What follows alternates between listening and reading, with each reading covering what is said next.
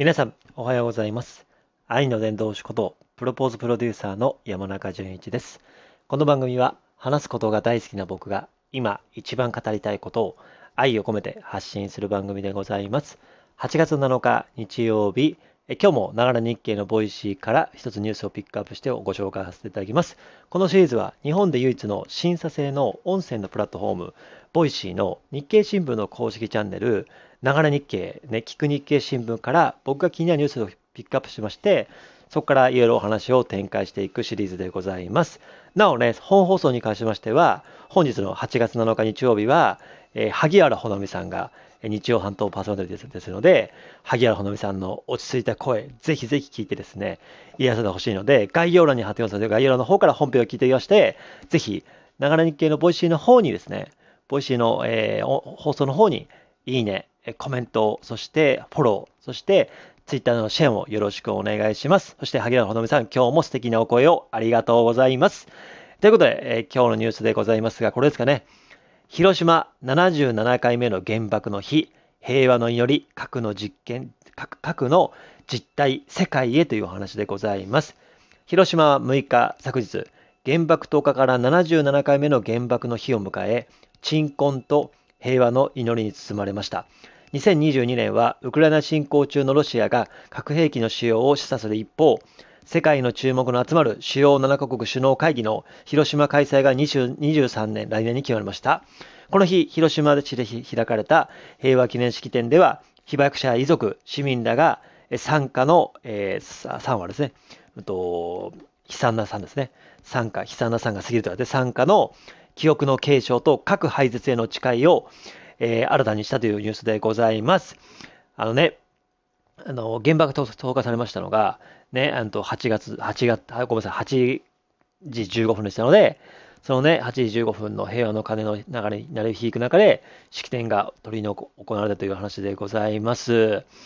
えー実はね、ちょっと今日はね、実はというかね、あの、まあ、この広島ニュースにも関わってくるんですが、今日の8月7日っていうのところですね、ね、あの、実は北海道は、と、七夕なんですよね。で、まあ、こう、旧暦と新暦があったんで。確か、うんと、ほぼほぼ、ね、あの、旧暦で、ね、やってるんですけども、日本全国は、北海道だけ新暦でしたかね。逆かな？ごめんなさい。逆だったらごめんなさい。ってな感じでね、実は7月7日が世間的には、えー、なんでしょう、えー、ね、あの、七夕なんですけども、でも実は北海道は8月7日、本日が七夕なんですよ。で、7月7日、七夕あったじゃないですか。で、今回広島が77回目でしたので、これなんかね、ご縁があるなと思ってまして、ね、なんかこう、原爆の日ということで、ね、やっぱりこう、皆様方がの関心がここにあるんじゃないかなと思っております。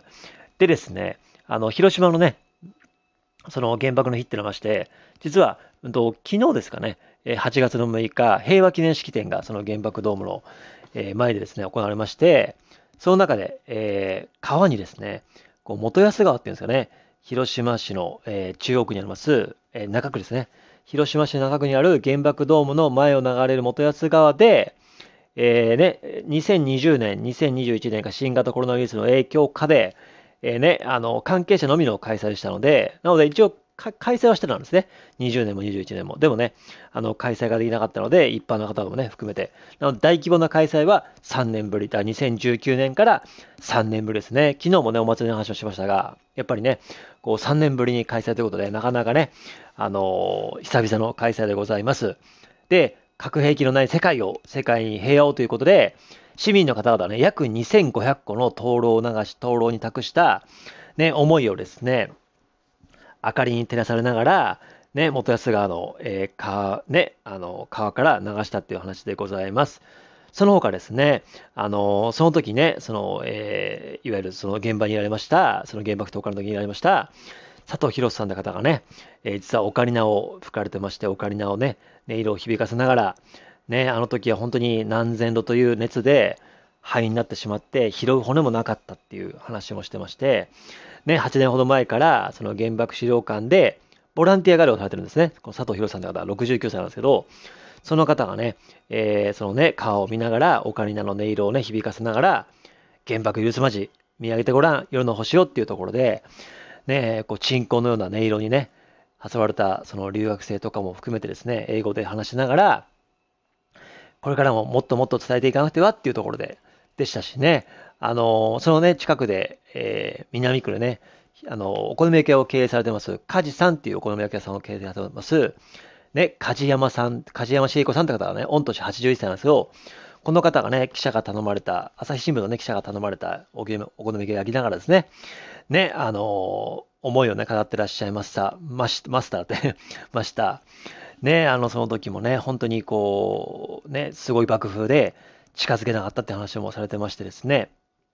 で、ね、その中でね、あの、国連のグレデス総長もですね、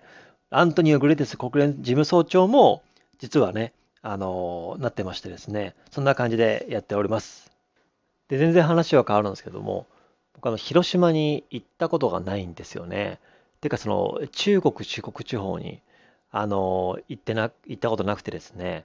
なかなかね、ちょっと行きたいなと思ってまして、結構ラジオとか始めてね、えー、それこそ愛媛のね、ゆうこりんとか、僕の大学時代のね、あの、同期とかも行ったいたりしてまして、広島もね、あの、ラジオトークだと大五郎さんとかね、あの、いてですね、なかなか、こう、つながりはあるんですけど、なかなかその山陰とか四国に行ったことないので、いつかね、広島、そして愛媛とかね、行ってみたいなと思いますし、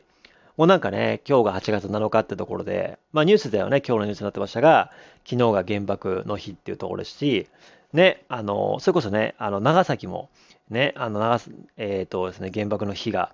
えー、8、うんと、む、9日でしたかね。えー、ね、8月の9日かな？が、あの、原爆の日ですので、なのでこのね、8月の6日、昨日、広島、そして今日、えー、七夕、北海道の七夕、そして、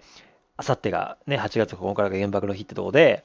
ね、あの、岸田首相もね、今回の、えー、セレモニーね、参加されましたし、まさにね、2023年、来年がですね、今年がドイツでですね、6月かな、えー、G7 サミットが、ね、首脳7カ国が、ね、あの、行われまして、ドイツにね、あの、本当アメリカとか、ね、あの、イギリスとかフランスの首相たちがね、集まりまして、岸田首相も含めてね、一つ一つ一つのテーブルで、こう、円卓で囲みながら、ドイツのね、あの、主要国ってことで、開催国ってことで決まったんですけども、日本でも実は、えー、来年7回目の、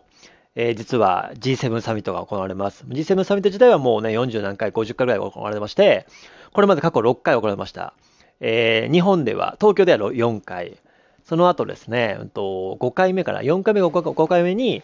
うんと、あれですね、沖縄サミットですね。そしてその後、えっ、ー、と、まさに北海道の洞爺湖サミットですね、ありまして、で、一昨年ぐらいかな、が、伊勢志摩サミットがあってですね、一昨年、もうちょっと前かな。で、7回、まあ3回か、だから3回が、東京で3回、沖縄4回目、5回目北海道、